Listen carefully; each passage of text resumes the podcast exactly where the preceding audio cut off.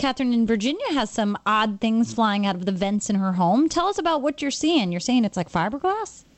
Well, when it touches your skin, if I go to dust some furniture or sit down on a soft piece of furniture that's fabric and you can't see the particles, when they touch your skin, it gives a sensation of fiberglass insulation. It kind of burns. And then there's this tiny, tiny white particle that actually burrows into the skin. And I can't get it out. And you think that that's coming from the ceiling vents?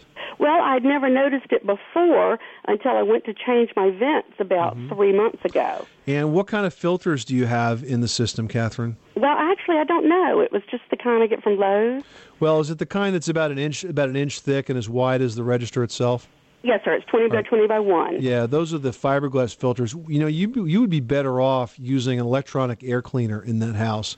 And that's an appliance that's actually installed at the return duct. Very, very efficient. It takes out down to virus-sized particles, and it will definitely scrub that air from whatever ails it. Those big fiberglass filters, you know, we call them pebble stoppers.